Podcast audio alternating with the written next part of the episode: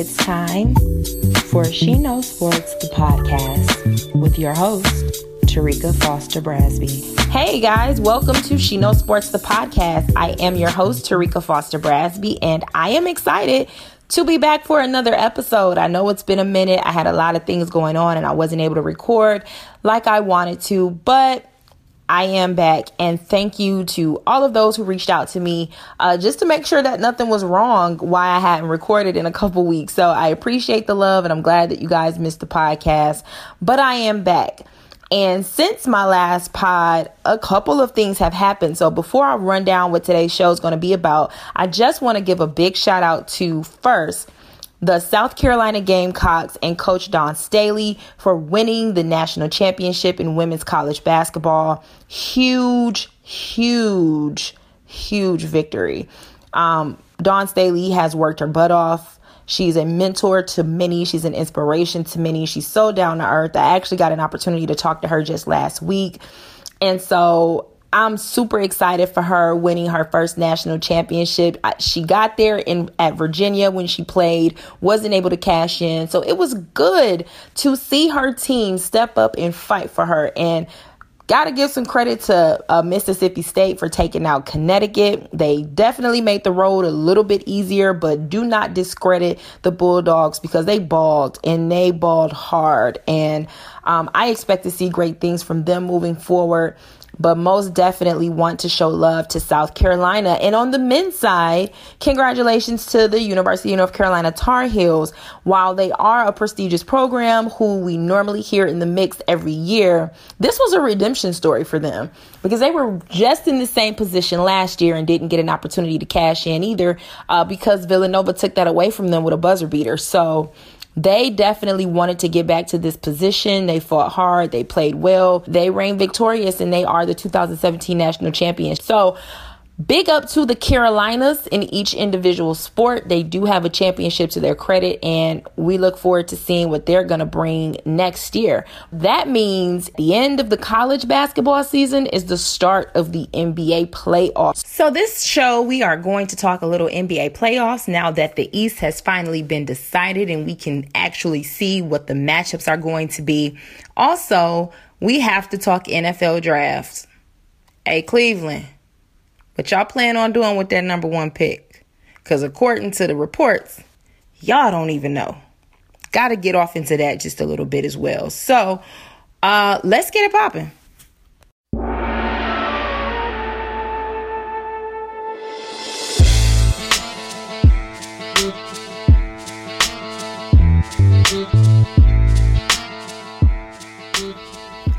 So last year, we had history being made in the NBA with the Warriors winning 74 games and Cleveland winning their first national championship, right?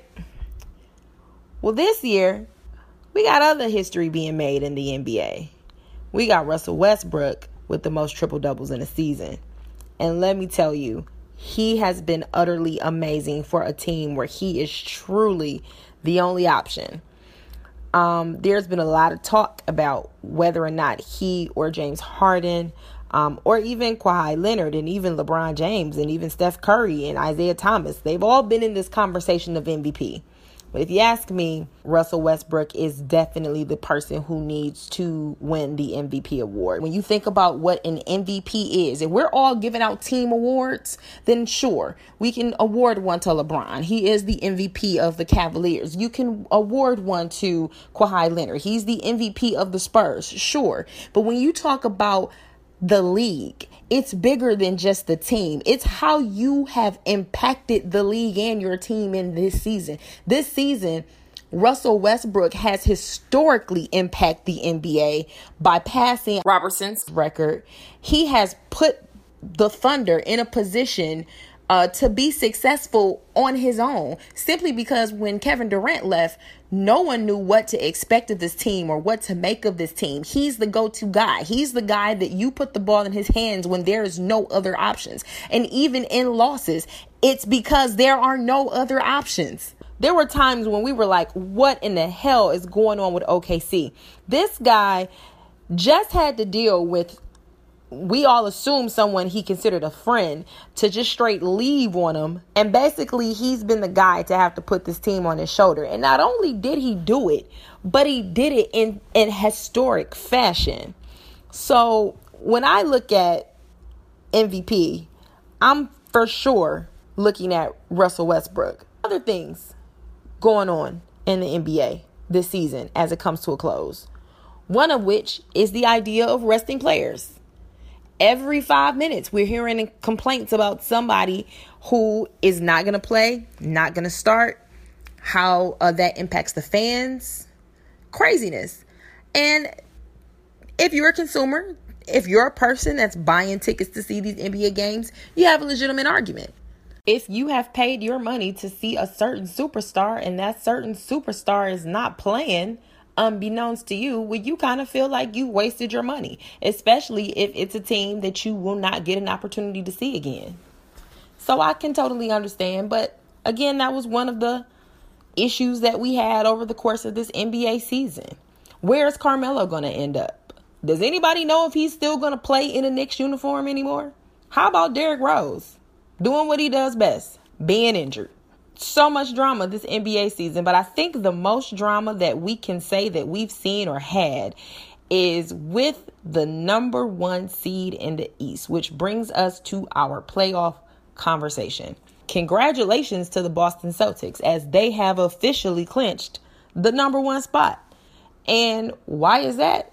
Because Cleveland has completely underachieved this entire season. Not surprising to me, while it may be surprising to some, because I feel like the Cavaliers have not played their best basketball this entire season, to be completely honest. I mean, they've got 50 plus wins, true indeed. But this has to be one of the most underwhelming and underachieving seasons that I've seen from a team coming off of a championship in quite a while. Because before this season even began, people were already crowning the Cavaliers repeat champions. Am I saying that that won't still happen? No. But I am saying that the road has just gotten a little bit more difficult because you've put yourself in a position to not be the number one team in the East. There was this notion that the Cavaliers were going to, you know, be phenomenal this entire season coming off of a championship win. Now, I look back over this season and the Cavaliers to me just haven't lived up to their billing. And, and they've got the most expensive roster in the NBA. I mean, what, 128 million? That's a lot of bread. For you to have gone on five over the course of the year, five three game losing streaks, three of which have come after the All Star game. For some reason, the Cavaliers got this mentality that they can turn it on and turn it off whenever they want to and that does not always work. In my opinion, they've had some chemistry issues sometimes at some points in the season. And, and I mean, they've had moments where they looked unstoppable, but there was never a balance in their season. There was never a moment to me in their season where they looked all good. It was either they look good now, and then a couple weeks later, they look terrible. This is the same turn it off, turn it on mentality that had you lose a 26 point lead against Atlanta. The same turn it on, turn it off mentality that had you lose an overtime game against Miami, a game, mind you, in which your star players didn't play because let me guess, they need rest. And don't get me wrong, I understand people are human. I understand specifically in LeBron James' situation where he's been deep in the playoffs and Olympics and overseas uh, USA basketball I understand all that, that he's done all of that over the last, what, seven, eight years? So I know that his body has wear and tear that maybe some other basketball players do not. And it's understandable that you need some time to get your body together and in shape. At the same time, we have this argument over if LeBron is Michael Jordan esque and stuff like I'm tired and I need rest that's the kind of stuff that makes me look at you like, nah, bro, you ain't Michael Jordan esque yet. Here it is again, the end of the season, and this whole rest conversation comes up. Players don't play when it's necessary for players to play, especially when you're in the playoff push.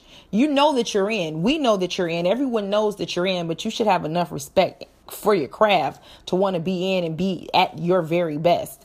And Cleveland should have been the number one seed. That's just that's just it. Cleveland should have been the number one seed. But because uh, they are no longer hungry, they are they have n- now shifted from being the hunter to the hunted. This is the position that they're in. So they will be facing off against the Pacers in the first round, as the Pacers did win um, in their game against the Hawks, who also rested players. Three of the four players that they rested were injured. The number eight seed just to close out because the seven and eight seed in the Eastern Conference were up for grabs. The seed was now solidified by the Chicago Bulls, who played against the Nets, who guess what? Rested players. And for the life of me, I can't understand why the Brooklyn Nets would be resting players. Y'all barely won 20 games. Y'all been resting all damn season. What you mean? What are you resting? I don't know how I feel about you just resting six players just because it's the last game, considering that your competition is really in a position to make the playoffs based upon how they fare against you. I don't know about you guys, but I don't want a team to make the playoffs off off of me. And if they do, I don't want it to be an easy win. Maybe I'm old school, but I can remember the time where people would look at their schedule and say, look, we don't have a chance of getting into the playoffs, but the team that we facing does. So let's do what we can do to keep these guys out of contention, to keep these guys from being able to have an opportunity to play in the playoffs. They don't even look at it like that now. Nowadays, it's just, you know what? Psh, we straight. We tied. We tied, boss. I, I I guess this is this is 2017 NBA for us guys. Um, don't really know what to say for it, but at the end of the day, the Celtics will be playing against the Bulls in the first round. I expect that to be a sweep. Um, I don't expect the Pacers Cavaliers matchup to be a sweep. Um, I think the Pacers at least have the ability to get two. I think it can go to six. Um, the Raptors are going to be playing the Bucks. That should be an interesting matchup. And last but not least, to round out the Eastern Conference, you're going to have the number four Washington Wizards going up against the number five Atlanta Hawks. This is going to be one hell of a playoff. It really is. This is going to be one of those playoff seasons where from the beginning to the end, I think there's going to be something that impresses us, that that wows us, um, that's going to leave us in a position where we're to, you know, kind of look at how we looked at it last year and say, this is historic. This is something we're not to see again. Um, the West is pretty much set. And I think that, you know, the Wild Wild West, as we call it, or as it's been called all season long, and fittingly so, because it's had its share of ups and downs as well. I am of the mindset that when you put teams together in a seven game series, anything can happen. When you put things in that perspective, teams that you may not usually think can rise to the occasion sometimes and oftentimes do. We've seen this because over the last few years, the first round of the NBA playoffs have been the most fun to watch. Teams that we may have discounted or teams that we've said don't have a shot have given themselves a justifiable chance to win or at least have made it interesting. And I say all of that to be a precursor to one of the teams that I'm interested in seeing in the first round, and that's Golden State and Portland. Now, I don't think that Portland is going to win this series against Golden State in the first round. No. But I think it's an interesting dynamic of seeing them play each other because Golden State basically geared their team for this. They went out and got Kevin Durant for this for the NBA playoff, for the championship run. And they lost him for 20 games. And then there were those who were like, hey, is Golden State going to be able to live up to this billing because they've dropped a few games without Kevin Durant? They desperately need Kevin Durant back. I mean, come on. We all heard the critics. We all heard the hoopla. How it is interesting how, you know, one week everybody's all on Golden State. The next week, they stink without Kevin Durant. The week after that, they don't need Kevin Durant. They've on a 15 game win streak. Who cares? They're going to be just fine without Durant. I mean, this is just how it goes.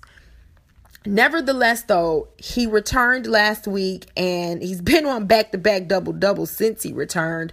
Um, they're a healthy Warriors team now, at least healthier than they have been in quite a while. And coming against Portland, where they don't really have uh, that defensive prowess that they need in order to defeat a team like Golden State, you gotta respect Damian Lillard and CJ McCollum. And I think that is what's going to be interesting because these two guys are guys that know how to play and they know how to score when they need to score. Now, one thing you can't do is you can't go into a game thinking you're going to outscore the Warriors. That's just not how that works. That's their game plan. They're, they they want you to try to outscore them, and that's not going to happen. So basically, you need to figure out a way to defend them. And with the Blazers currently missing their center, and uh, Jusuf Nurkic. I hope I said his name right. If I didn't say his name right, I'm sure somebody's gonna correct me. But uh, with them missing his their center right now, I'm not quite sure they have enough uh, to basically at least even put the Warriors on the ropes. But I do think that it's going to be interesting to see how Lillard and McCollum uh, how they go off because just a couple days ago, I mean Lillard dropped 59 points with no turnovers. and only and only uh and nine three pointers. You know what I mean? So this is a guy that knows how to take care of the basketball and he knows how to score. And he's also a guy that is not going to be swept out of a series. I don't know if people will remember this, but a couple years ago they were down three nothing in a series in the first round. And Damian Lillard was like, Look, I know I'm not gonna get swept. I know that. I, I, I, I bet you I don't get swept. and, and that's the attitude that he has. And I know he still has that attitude because he's felt for several years that he's been on the back burner and he's been a guy that's been snubbed by the NBA way too much and way too often. And he feels like he has something to prove. Now, again, it won't matter much because they're not going to win the series. But I think this is definitely going to be one of those first round series that we're going to look at that is going to be a little bit more interesting than um than some may give it credit for being. I'm not quite ready to make a prediction yet. I do think that it's going to shape up to be quite an interesting playoff this season. You're listening to She Knows Sports the podcast. Don't go away. We'll be right back.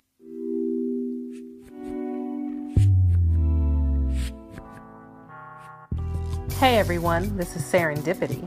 My book Ember's Flame hit number one on the Amazon African American Erotica chart. Get your copy today to find out what fans Ember's Flame, and you might find yourself in need of some cooling off. Available on Amazon and at www.authorserendipity.com.